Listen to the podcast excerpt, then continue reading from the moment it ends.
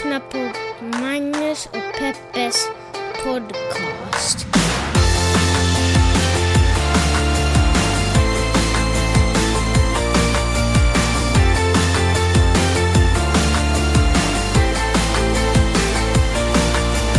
Hallå kära vänner! Gud vad roligt att vara tillbaka till igen, till igen, jag menar igen i era öron. Eh, det här är ju Magnus och Peppes podcast och det här är ju Magnus i egen hög person som talar.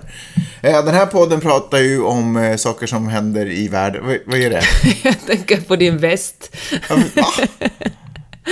Avbröt du hela introduktionsgrejen? Vadå, varför tänker du på min väst? Men du får ta det sen. Fortsätt introt. Ja, men vi pratar om saker ur ett feministiskt, journalistiskt och mediegranskande perspektiv. Vadå min väst? Du har ju köpt en, en väst på Amazon. Jag, det är inte så att jag har den på mig nu, så jag fattar inte varför du börjar garva. Jag tänkte bara när du... Alltså Magnus har köpt en, en väst som väger 20 kilogram. Nej, jag ville att du skulle berätta att det var så här en cowboyväst i koskinn. med ko, koskinnsmönster. För att jag helt plötsligt har gått in i någon form av eh, cow- cowboyfas i mitt liv.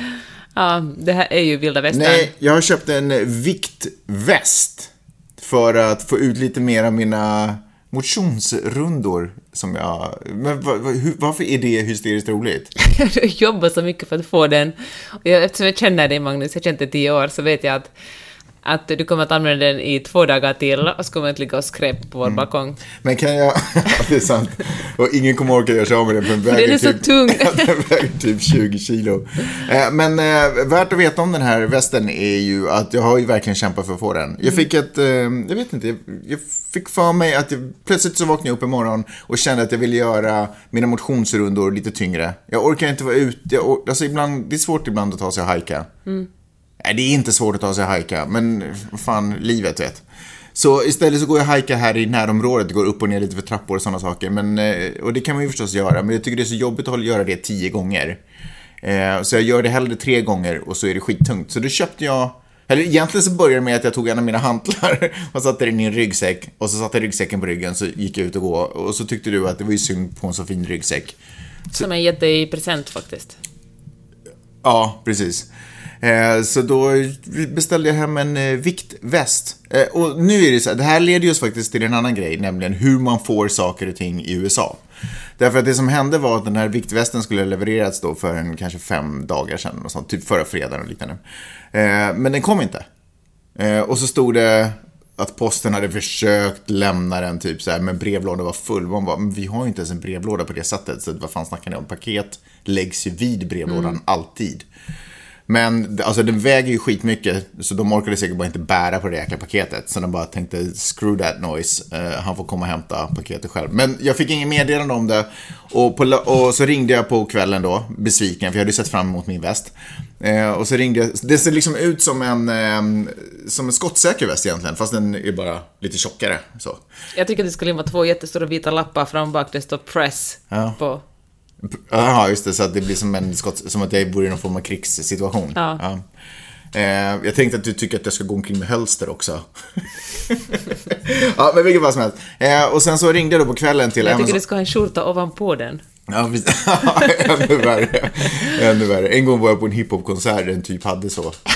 Så jävla töntigt. Och det är i Stockholm. Ja, alltså herregud. I Globen. Man bara, mm, farligt. Kör. Anyways. ehm, och eh, ja, men så ringde till Amazon på kvällen, superbesviken för jag hade sett fram emot att ha den. Så bara, ja okej förlåt, men den kommer att komma imorgon. Det här är ju jättekonstigt. Men, Amazon bara, eh, Jeff Bezos? ja, va? Nej, förlåt. ingen. Ja, och sen så, men så kom den inte imorgon på morgonen, eller dagen efter på morgonen. Så blev jag sådär bara, "Åh, vad fan. Och sen så var det ju en superrolig fest på kvällen, så jag fick lite tankarna på eh, andra saker. Men när jag kom hem och märkte att den ändå inte hade kommit, så då var jag ju tvungen att göra det som man är tvungen att göra i USA för att få saker och ting att ske. Nämligen, man måste bli arg. Man måste inte bli arg på riktigt, men man måste liksom brusa upp. För det, det är som att vanlig kommunikation är inte... Det är liksom...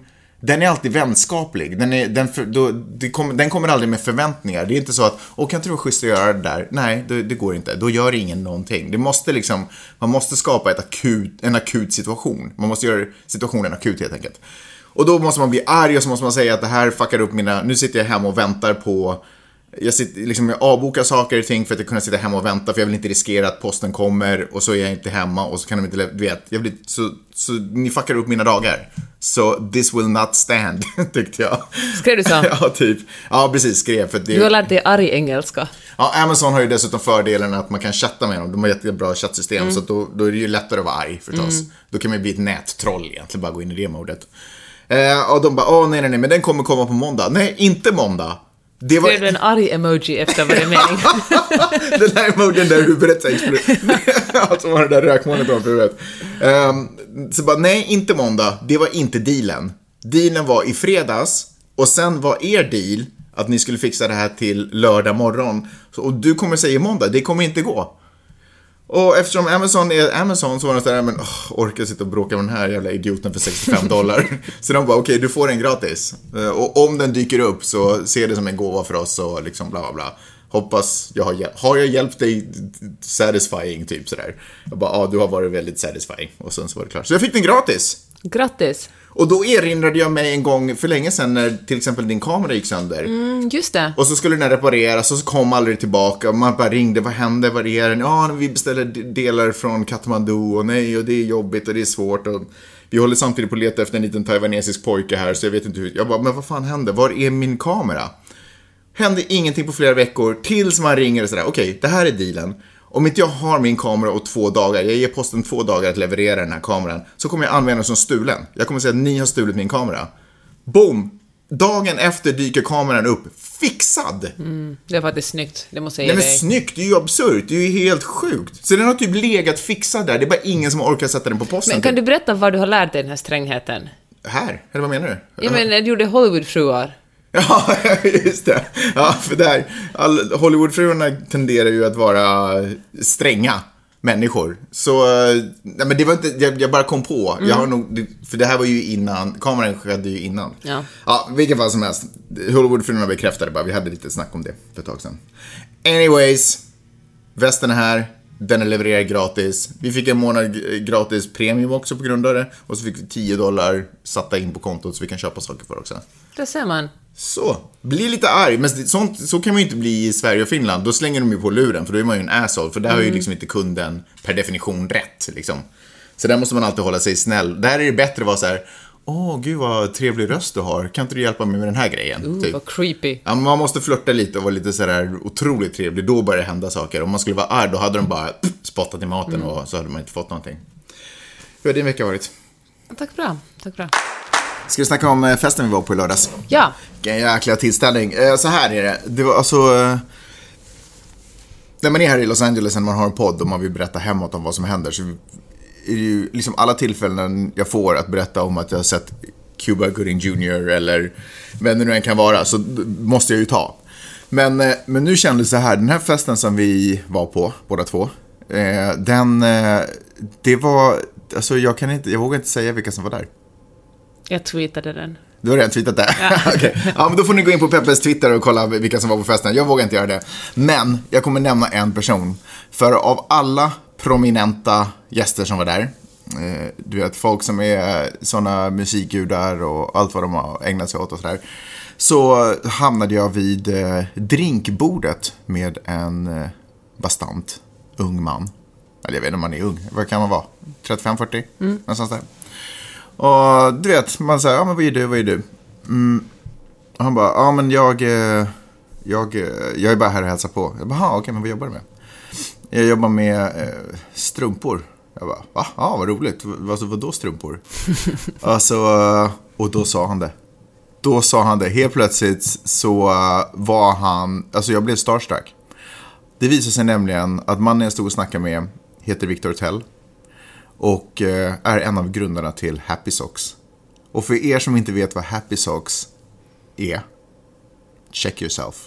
Happy Socks är det enda strumpmärke jag Du använder. råkar väl ha på dig Happy Socks då också? Och jag råkade ha på ja, jag råkade ha på mig. Jag bara, what? Och så drog jag upp mitt eh, byxben och, så, och blottade min Happy Socks där. Alltså, jag blev så starstruck. Så vi började snacka lite där, bla bla, sådär. Um, om att de liksom håller på att öppna upp och ska liksom växa lite mer i USA i lite planen och sådär. Och så frågade jag hur marknadsför ni er? Ja, men de jobbar med influencers förstås, som alla andra gör. Men till skillnad från många andra företag som jobbar med sådär, försöker hitta influencers som har en miljon följare på Insta typ, så jobbar de med folk som har mindre.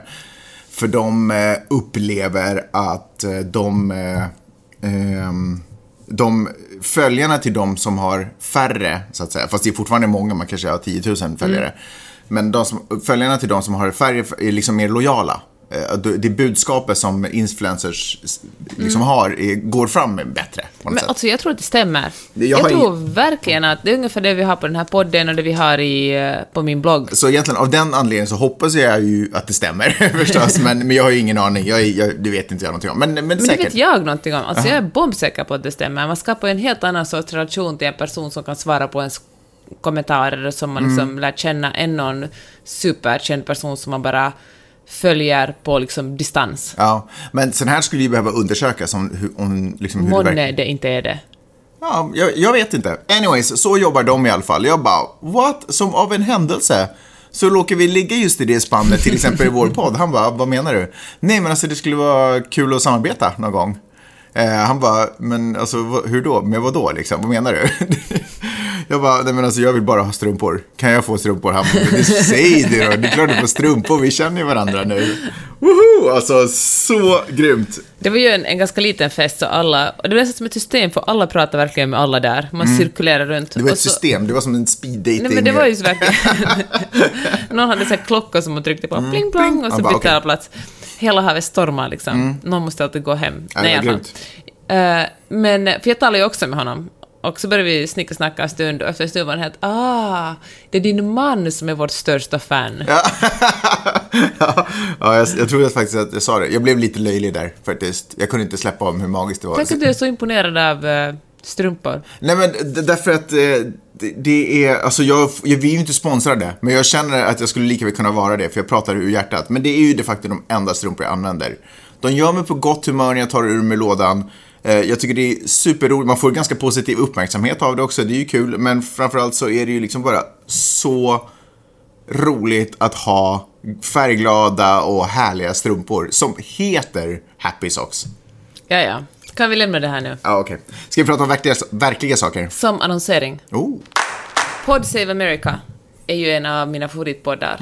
En eh, politisk podd av Obamas för detta talskrivare. Vi har pratat om det många gånger i den här podden. Omåttligt populär. Åker omkring och turnerar hela tiden och, och de är ju bra för de är liksom, har eh, jättemycket kunskap om hur Vita huset och politiken fungerar i USA, men så är de också väldigt underhållande. Och det är en sak som jag tänkt på i deras eh, poddar, de gör eh, samarbeten på ett helt annat sätt än någon annan podcast. Oftast när det kommer reklaminslag i podcaster är det typ eh, en, något som de, en annan röst som pratar. Det bara kommer trrt, nu ska vi göra reklam för uh, ZipRecruiter eller uh, Squarespace eller uh, Harrys uh, rakhyvlar. Och så kommer reklamsnutten och så är den över och så börjar själva podden. Men i Pod Save America är de sådär att ja just det, nu hade vi ju våra samarbete, vår samarbetspartner är de här rakhyvlarna och här står det i vårt manus att vi ska säga att det är de bästa rakhyvlarna för de har två eller tre blad. Och så skojar de om det och sådär men herregud, ingen räknar väl antalet blad på sina, på sina rakhyvlar när de köper sånt. Man vill väl ha liksom, man vill ju bara ha en hederlig bra rakhyvel och så Ja, men så skämtar de och de skämtar om manuset, de skämtar om, om producenten och produkten och, eh, och sen går de vidare i podden. Ja. Men vad är det du tänker liksom? Men jag tänker att eh, det är egentligen ett genialiskt sätt att göra samarbeten på. För då visar de att man, för som lyssnare kommer man ju bara att komma ihåg branden, man kommer ihåg att det var, ja jag fnissade när jag hörde branden, jag kommer ihåg att det var liksom god stämning och jag gillar ju de här killarna som snackar i podden, de är som mina kompisar, de finns nära mig i mitt öra. Klart jag ska välja Harrys äh, rakhyvlar nästa gång jag ska köpa rakhyvlar. För de är ändå nämnda de här coola typerna. De här coola typerna skulle inte göra dealer med ocoola. eh, Tänker man kanske på något sätt. Och jag tror att ens association är bara god filis. Man kommer inte exakt ihåg vad de sa, man kommer ihåg att det var mycket skratt och de var coola. Men tar du upp det här nu för att du har reagerat på hur inte... Eller alltså för att reagera på den vanliga reklamen som man hör i vanliga... Eller var- varför... Men jag tar upp det här för de gör det på ett helt annorlunda sätt än alla andra och då funderar jag på att är det här, det, är det här liksom nästa steg? Men kan det vara för att de har liksom eh, fuck you lyssnarantal? Att de, du vet, de är så stora Så vad, ingen, vad ska för, alltså, de, de kan göra precis vad de vill, hur Ja, de jag tror vill. det. Folk vill ändå, alltså annonsörer vill ändå synas Ja. i deras podd. Men jag tycker inte, höras. alltså ibland kan de ju skoja om, om produkten, men Mm. de säger ju ändå vi har samarbete med de här, den här eh, produkten eller den här tjänsten och eh, vi gör det för att vi tycker det är bra, men vi fattar inte den här grejen. Vad är den här grejen? Men de, liksom, de dissar ju aldrig den Mm. Nej. rakt upp och ner. Tvärtom tycker jag att det är ett eh, Alltså om man ska bli lite cynisk, cynisk är det ju ett, eh, jag vet inte hur hederligt sätt, eller kanske det är hederligt och kanske det just är så bra för att det är hederligt. För de läser inte upp ett manus där det står det här ska du säga om, eh, om den här produkten, utan de freestylar och då blir det verkligen de som säger det och då känner man att de tycker verkligen det här är genuint. Än när man lyssnar på andra poddar som man hör att okej, nu, chip, nu kommer uh, samarbetspartnern in, nu får de en annan ton, eller så, får, eller så ligger det en ljud, speciell ljudslinga under reklamen, så man ska veta att det är reklam. Jaha. Varför ser du på mig sådär? Nej men eh, jag vet inte, jag tycker att du sa massa saker som inte stämmer. För det första så är väl, tycker jag att de läser ganska tydligt ur manus. Ja, det tycker inte jag. Eh, det är en av dem som inte läser ur manus som bara har som uppgift att sitta och dissa vad den andra läser ur manus. Men den, den ena läser ju rakt upp och ner ur manus. Mm. Ja, men det gör det, men så skämtar de om det. Kolla Ja, vad men som står precis. här, Ja, haha. men, eller den ena, ja men typ. Fast jag liksom. tycker att det är en stor skillnad för att när, vanligtvis, när folk vanligtvis läser romanus läser de som det ska låta naturligt. Mm. De säger att nu gör vi reklam för... Ah, det är du som klipper alla svenska poddar, men du har kanske inte reklamen där heller. Jo.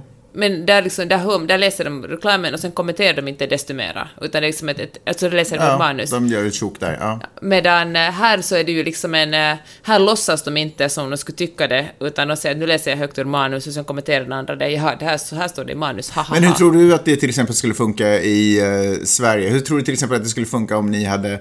Ni var ju sponsrade av det där uh, preventivmedelsföretaget för ett tag Ja. sedan i mellan raderna. Och hur tror du att det skulle funka att om du, du till exempel var den som tog på sig att så här, slänga ut fakta och sen sitter, eh, sitter Karin och liksom dissar varannan mening. Eller du vet, skojar bort varannan mening. Alltså, men jag tror faktiskt inte att det skulle gå åt helvete. Jag tror det skulle bli mer genuint. Ah, okej. Jag, jag tror faktiskt att, att eh, annonsörer borde våga mera i det fallet. Men, ja. Förstå att vara, inte vara så himla ängsliga, utan förstå att någonting som låter otroligt genuint säljer mycket mer än någonting som bara är reklam. Det är Men- därför, därför finns ju, liksom, det är ju, det är ju liksom influencers 2.0. Mm. Jag menar, förr i, i tidens begynnelse köpte man TV-reklam och köpte man annonsplats i tidningar och annonsplats i, i radio. Sen kom någon på, fan det går ju mycket bättre om en, en person som har en blogg tipsar om den här produkten, för då känns det som en kompis till en skulle tipsa om den här produ- produkten. Men för att vara ärlig så gäller fortfarande, jag vet inte hur det ska funka förresten med så här reklammärkning. Räknas, ja, nu är det väl en reklammärkning om de säger att Men vi är du, sponsrade här, av den här grejen. tror att det här är beror, jag tror att det här är just på det här sättet att anledningen till att eh, Pod Save America kan göra det där är därför att de kan välja eh, vilka de vill samarbeta med. Så de de samarbetar med har de redan en god vibe runt liksom. Medans i, i Sverige så kanske man, förutom de allra största, eh, men så kanske många tenderar att välja samarbetspartner huvudsakligen för att de betalar bra. Ja, kanske det. Och då är det svårare, förstår du, för det finns inte förtroendet egentligen heller mellan, mellan kunden, i det här fallet företaget som sponsrar, och podden. Eh, poddarna. Men någon slags förtroende måste ju finnas, annars ska man ju aldrig börja samarbeta. Jo, men det är klart, alla får ju förfrågan så här, vill ni samarbeta med det här? Ja, det vill vi. Men, ja, men inte vet jag, jag vet ju inte hur folk resonerar, men kan det vara så att det är, att, att, Ja, men att det är förtroende, någonstans ändå en förtroendeluck Ja, brister? men det tror jag faktiskt det handlar om företagens ängslighet. Jag tror faktiskt att de skulle tjäna Men är mera det på... företagens fel det här, hur poddarna gör sina... Ja, jag tror verkligen de säger att exakt det här vill jag att ni ska säga, det här får ni inte säga, det här får ni säga, så här vill vi få fram vår produkt, vi vill Mm. inte... Och det förstår jag i och för sig också, de har liksom en strategi där Mm. de bestämt sig för att det här vill vi att vår produkt associeras med. Men jag tror att om man vill att ens produkt ska synas i, i sociala medier, just i en specifik blogg eller podd, så lönar det sig att skräddarsy den enligt den bloggen och podden och säga att vi vill att just ni använder, pratar om det här varumärket för att ni har en så bra feministisk profil eller humorprofil eller liksom vilken profil, eller, eller sak, expertisprofil. Och ni får använda det här materialet som ni vill. Huvudsaken är att, att de här sakerna kommer, det här och det här nämns i podden. Vet du vad det här påminner mig om? Det här, det här får ju mig att låta, eller det här låter i mina öron som eh, när man gör intervjuer med eh, nervösa intervjuoffer, så att säga. Du vet, folk som det är ju alltid extra svårt att intervjua en person som har en egen agenda med att ställa upp på intervjun. Förstår du vad jag menar? såklart.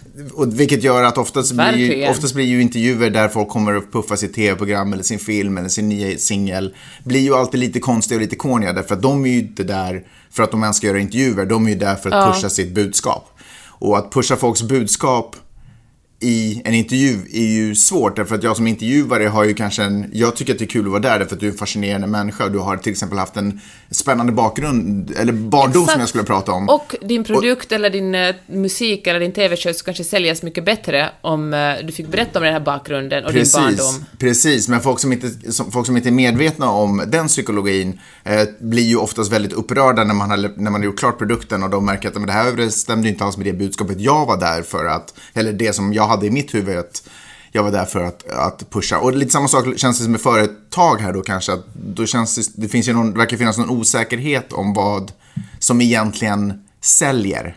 Om du förstår vad jag menar. Så precis, jag har fått en jättebra jämförelse. Och där tycker jag ju att det är lite underligt egentligen, om jag ska vara helt ärlig, att man inte litar på de som jobbar med kommunikationen. Att man är så inrutad i sitt eget, och det här gäller också, dels gäller det folk som man intervjuar och dels gäller det då företag som man eventuellt möjligen gör samarbete med, eller det som du då observerat. Att man inte, att man är så um, låst vid sitt eget Ja, nej vänta, helt enkelt att man inte litar på de som har som jobb att kommunicera ut och har som jobb att connecta med lyssnare eller läsare eller något sånt. Att man inte litar på deras skills och istället börjar lägga sig in och ta kontroll över hur deras eget budskap ska kommuniceras. Om, om de vet det så bra själva, vad behöver de andra människor till då? Tänker jag. Jag tycker att i, i bloggvärlden, som är mycket äldre i, liksom inom influencer-marknadsföringen, där är de, jag tycker att, att annonsörerna är lite duktigare. Men då tänker jag, där är kanske också, ofta mellanhanden lite duktigare. Det finns ju ofta en, en mellanhand, liksom en tidning eller någon annan bloggplattform som säljer annonser, som kan säga Ah, Happy Socks, eh, då tycker jag att ni ska annonsera eller göra ett samarbete med den här personen eftersom hen alltid tar så snygga bilder på sina ben och älskar färger liksom. Han, han kommer att föra fram det bra. Medan eh, man i poddvärlden kanske ännu försöker famla sig fram och försöka hitta ett, ett eh, naturligt eh, format. Kan det vara så? Ja, så kan det vara. Jag menar, det enda referensen man har till ljudreklam är ju gammal reklam som har gått på radio förr i tiden, på kommersiella, eller som i och för sig också fortfarande går på kommersiella radio. Och de har ju ett speciellt, vad är det, vad tittar på, sa jag något konstigt eller? Nej, det slår mig på att det är så konstigt att vi tycker samma sak. Varför är det konstigt? Nej, men jag väntar hela tiden Vi är gifta. Jag vet. men, men, men allt du säger så sitter jag sådär, vänta, var han sarkastisk nu? Ska jag med en mothugg? ja, ja, skitsamma. Det, men, det finns, men det visar men det är ju en ny bransch, poddvärlden. Vad kan man säga? Det är en ny bransch och det tar lite tid innan alla hittar sitt, eh, hittar sitt tempo, hittar sitt språk, hittar sin ton. Det är ju faktiskt det är ganska intressant. Jag pratar, om man tittar till exempel då på skillnaden med radio och podd. Så man kan ju göra radio i poddvärlden, men, men men poddar kan erbjuda så mycket mer. Till exempel som, som radiopratare så betyder inte att bara för att du är duktig radiopratare betyder inte att du är en väldigt duktig poddare. Därför att på radio så finns det ett sätt att säga saker och ting på. Det går att jämföras med till exempel hur meteorologer låter på TV. Ni vet, det finns en ton, det finns en sådär, en liten melodi nästan. Och, och det där finns liksom inom radio också. Och det är inte riktigt nödvändigtvis, eller poddar kan vara mycket mer än det. Det kan vara personliga dagboks, liksom anteckningar mer, eller så. Eh, som, som bara har ett, du fattar vad jag menar. Jag fattar precis. Jag snurrar in det.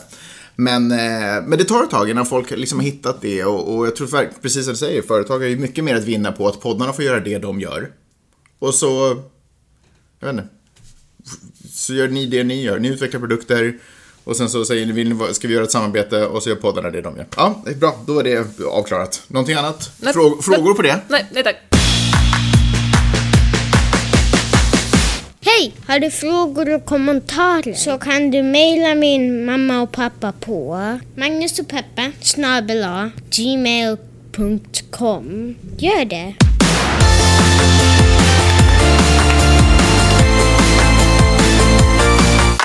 Det ska ni naturligtvis göra. Ni kan också gå in på Facebook och skriva något meddelande där till oss. Eh, privat eller som en kommentar någonstans. Så ska vi titta på det och läsa upp det. Oftast har ni ju supersmarta insikter och så, så det är ju jättekul om ni kan, eh, om ni kan ta er den tiden och skriva till oss. Eh, och sen också, glöm inte bort att betala för den här podden. Det gör man lättast på Jeanette Ochman, fast det gör man inte alls lättast just nu, därför att den, din blogg är nere. Jag vet inte vad, som, vad håller du på med. Det, du är som ett tekniskt ogeni, en gammal savant. Det är verkligen inte alls. Jag är inget tekniskt ogeni. Jag Jo, säger det det, är du. sådär, du är en jävla kvinnohatare. Nej, man är inte kvinnohatare för man... eh, Det bara utgår, För bara för, att jag- bara för att jag är snygg och begåvad och, och, kvinna, tror du att jag är tekniskt obegåvad? Nej. Peppe, om du hade varit ful och man och vi hade varit gifta så hade jag ändå kunnat konstatera det.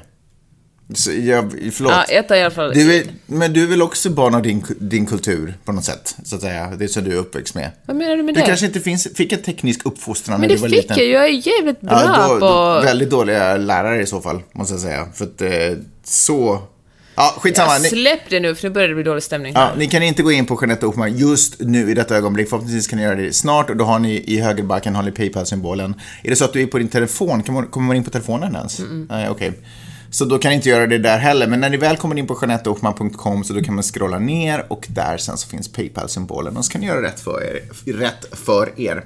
Får jag säga tack Johanna för att du skrev ett så otroligt fint uh, mail där du satt och lyssnade på både Mellan raderna-podden och Magnus Peppes podcast. Och eh, ja, att eh, du skrev så snälla ord om den. Det gjorde mig glad. vill du säga något mer? Men ska jag läsa upp det? Ja, en del av det i alla fall. Eh, jag har också börjat lyssna på din och Manges podd och är lika glad för den. Ni tillsammans gör mig verkligen glad och intresserad med era argumentationer och frågeställningar. Jag vill alltid höra mer. Och jag måste ju även tillägga, även om det inte är helt PK, jag vet inte, men din röst med finsk brytning är helt underbar att lyssna på och Magnus skratt kan ju vända en tråkig dag till något helt annat. Ja. Vad, vad tycker du om att få komplimanger för din finlandssvenska? Nej, men jag har börjat spela det kortet faktiskt. Mm, det var som när jag var i, i Helsingfors och spelade Ja. att jag var svensk. Ja, men vi umgås nästan bara med svenskar här. Jag vet att de tycker att det är lite gulligt att tala finlandssvenska. Mm. Du, jag kollade på en dokumentär på HBO om eh, den gamla, den gamla wrestlern Andrew the Giant och hur liksom, han, kan inte, han kunde inte gömma sig liksom någonstans, för han, för han var ju längre än, än hela jorden.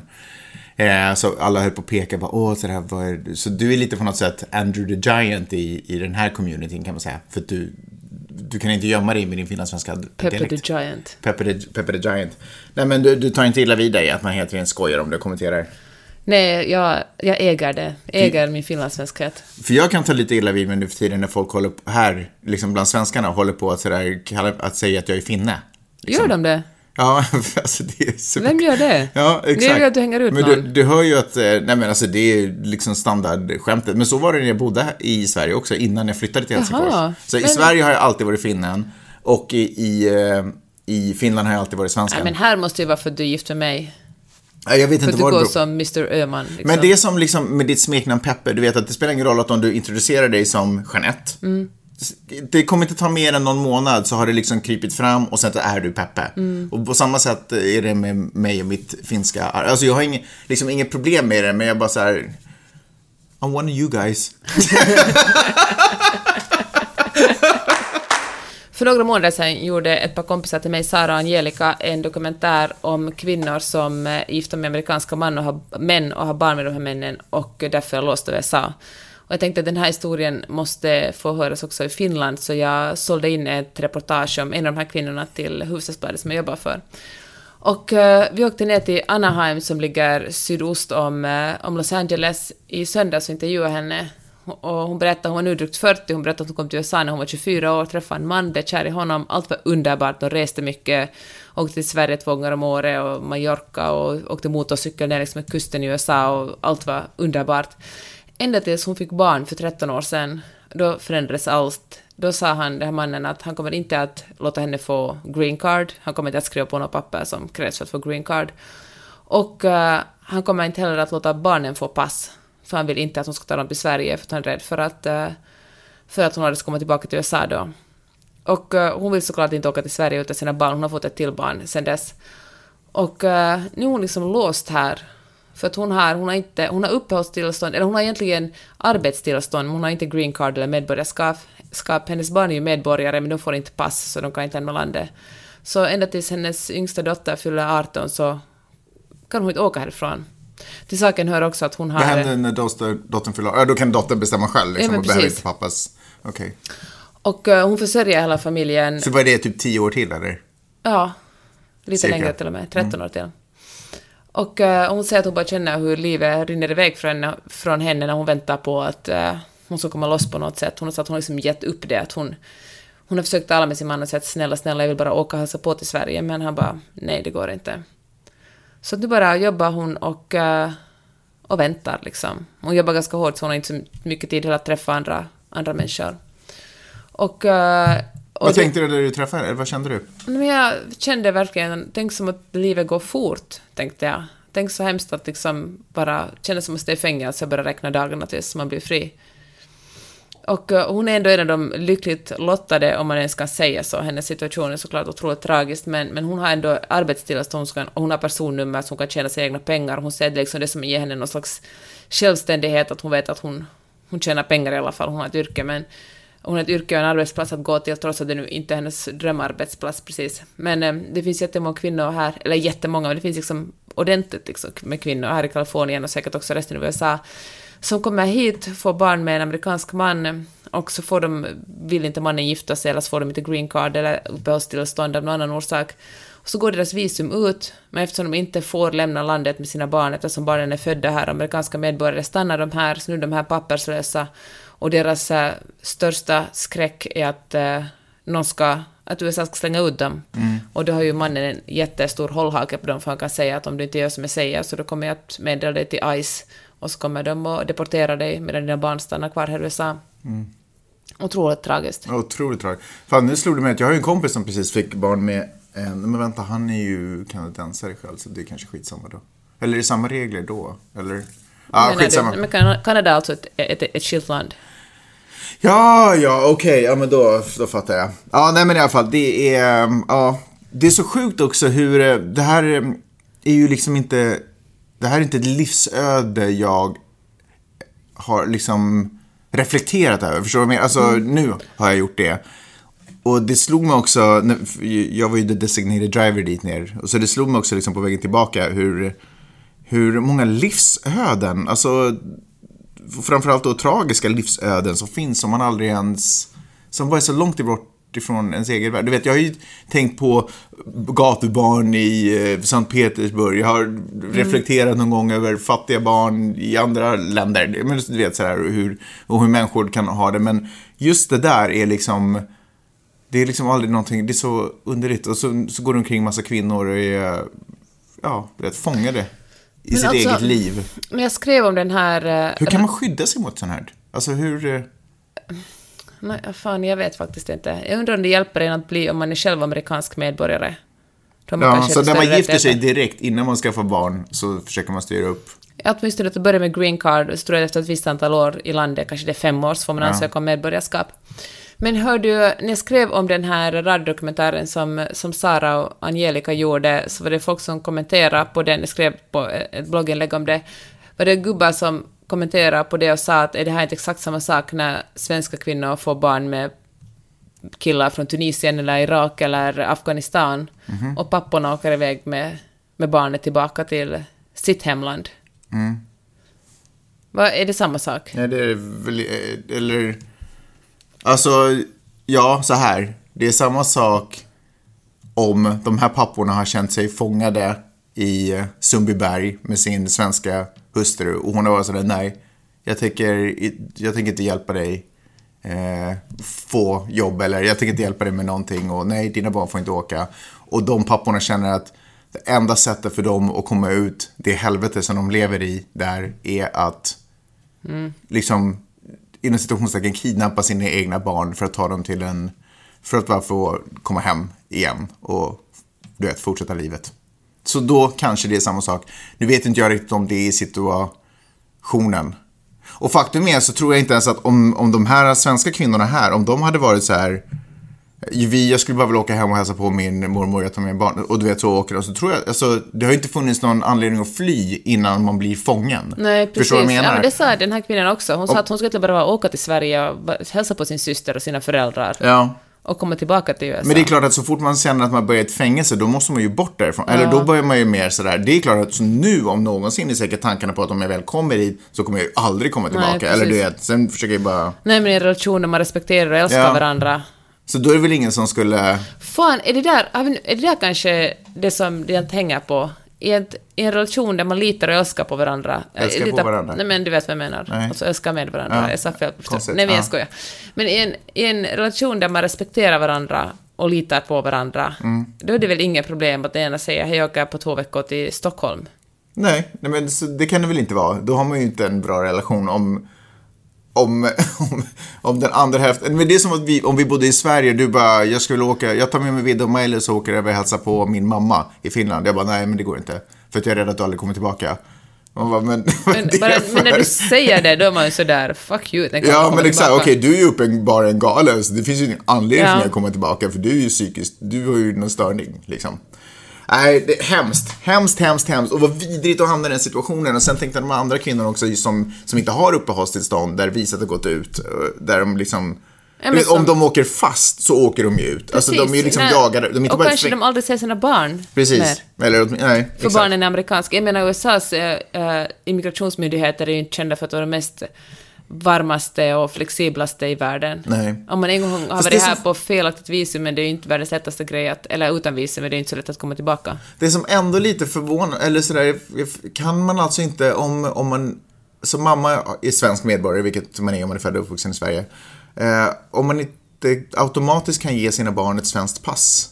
Det tycker jag känns konstigt. Eller men det kanske inte är så, vad fan, det, det vore ju underligt om de aldrig tänkt på den möjligheten. konsulatet och uh, Precis. dem som svenska medborgare? Ta barnen under armen och dra, eller det vill säga som vårdnadshavare egentligen bara åker till konsulaten med bevisen på att de lever och existerar och bara hej, jag skulle ha de här två passen uttagna. Tack. Mm. Kitos. Fast på svenska, vad det nu är. Ja, kanske behövs pappas underskrifter också. Jag Ja. vet inte. Jurister där ute informera oss om hur det är. Men ändå en amerikansk medborgares underskrift för, ett svenskt, för att få ett svenskt pass. Men det kanske inte har med amerikanska Nej, medborgare... det Nu är det bara- verkligen så här killgissar vi, men det kanske handlar om båda föräldrarnas underskrift. Fast om man är ensamstående kanske man kan säga att jag är Och hur gör man i situationer där föräldrarna är skilda och vägrar prata med varandra? Då kanske man inte lämnar landet. Så, nej, men det, så kan det inte vara. Det, de, barnen måste ju få ett pass ändå. Måste ju ha rätt till ett pass, liksom i sin egen nationalitetspass. Pa- Pass är ju inte bara ett resedokument, det är också en identitetshandling. Så de måste ju kunna gå att identifiera som svenskar. För det har de ju rätt att vara. Ja, I don't know man. I don't know, I don't know. Ehm, otroligt tragiskt i alla fall. Eh, Och ehm, så liksom eh, ins insiktsgivande. Alltså så att man tänker att man får lära sig så mycket att få åka runt och prata med människor och höra, höra om deras liv. På så vis är det ju magiskt att vara journalist. Och ha bil. Paul Ryan, eh, Republikanernas talman i eh, Kongressen. kongre- Alltså jag har sovit så dåligt i natt för Miley's bara gråter och skriker hela tiden.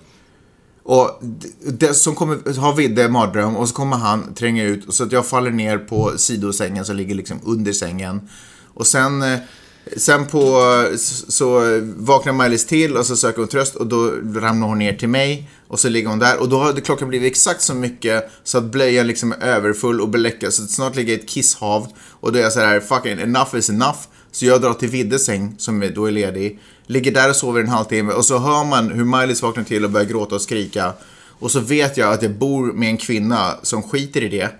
Så efter att hon har gråtit och skrikit, jag vet inte, till gryning så kliver jag upp och så sitter hon gråtandes med ett kisshav med, med eh, ja, och så byter jag och så lägger jag, ger henne ny mjölk och så lägger jag ner och så går jag tillbaka. och försöker- Så jag, ni får ursäkta mig. Jag är lite trött För just nu. inte vakna till barnskrik på natten, det är en av mina största Jaha. feministiska handlingar.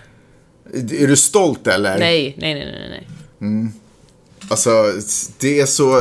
Det, det, det där är nästan psyk, psykopatiskt i mina... I mitt huvud. Att du inte... Att du låter henne... Att du inte liksom... Du vägrar gå upp och ge henne mjölk eller någonting. Vad, vad har du för fel, Peppe? Hallå? Nej men jag tänker så här. Varför svarar du inte? Du sitter bara med ett underligt Men jag tänker att om vi, talar, om, vi talar, om vi talar för mycket om det här nu blir jag kanske tvungen att göra det. Hur menar du? Nej men så här tänker jag, så här har män... Men hur jag- klarar du? som- Hur kan du Det som ens? jag gör nu har liksom män i årtusenden gjort. Men vad har, varför ska jag straffas för det? Jag försöker göra det rätta här. Det var bara det att jag redan hade haft en ganska tung natt för att jag, och så jag bara försökte jag försökte bara dra en halvtimme där i andra änden av lägenheten. Men ändå så hör man att du inte gör någonting. Alltså det är så... Ja, men okej. Fan. Ja, skitsamma. Så vad hette det nu den här i kongressen? Paul Ryan. Ja, så han ska ju inte ställa upp i... Det är ju massflykt egentligen från, Mm. från eh, huset. Det heter något annat, K börjar på, konferensen. Kongressen. Kongressen. Eh, det är massflykt därifrån, Republikanerna. För de är, jag, det, det snackas i alla fall i New York Times, som nog är en ganska liberal tidning, så snackas det om att de är, liksom, ingen vill vara där inför valet egentligen. För alla är rädda för folkets vrede ungefär. Vad heter det, man är framgångssupporter? Medgångssupporter, medvindssupporter. Eh, så de, de börjar ju liksom dra, det är bra tidpunkt nu att gå i pension om vi säger Ja. så. Och eh, Ryan då, han är en av de som nu har sagt då, han är inte i pensionsåldern i och för sig, säkert ekonomiskt men inte åldersmässigt. Så han är en av de som, de som har sagt nu nyligen att han kommer inte ställa upp mer. Eh, enough is enough. Så, och samtidigt, alltså alla de här är ju människor som då på något sätt ska legitimera Trump och Trumps administration. Så det är inte så superroligt för Trump att hela tiden se folk droppa av. Han, han gav ju i och för sig en schysst tweet till Pauls ära. Men, eh, men faktum kvarstår att han inte har Samtidigt som eh, Donald Trumps eh, privata advokat håller på, alltså det räder hemma i hans, både på hans hotellrum, varför han nu har ett hotellrum också, och i hans typ lägenhet. Eh, så har FBI varit där och plockat på sig en massa papper som de försöker hitta bevis på vilka fler han möjligen kan ha betalat ur egen liksom, plånbok och hur mycket det var nu egen plånbok det rörde sig om. Och Trump är arg. Och när Trump är arg, då hotar han med att skicka missiler till Syrien. Herregud. alltså, Snacka om att projicera. ja, men alltså, det måste man väl ändå säga att så som, eh, så som den sittande regeringen i Syrien behandlar sitt folk så förtjänar de en och annan missil i sitt kvarter. Det säger jag inte. Nu tenderar missiler aldrig att träffa target. Det är alltid oskyldiga som ryker med. Eh, och sen så har ju de Ryssland som sin största bundsförvant. Samtidigt som Trump också har satt in massa restriktioner och bestraffat eh, multimiljardär, ryska multimiljardärer och säger att Putin är en av dem som också kommer att bestraffas. Ja, det visste jag faktiskt inte. ekonomiskt. Ja, jag tror att de inte missförstod den artikeln. Men att eh, det är ju inte bra relationer någonstans just nu överhuvudtaget.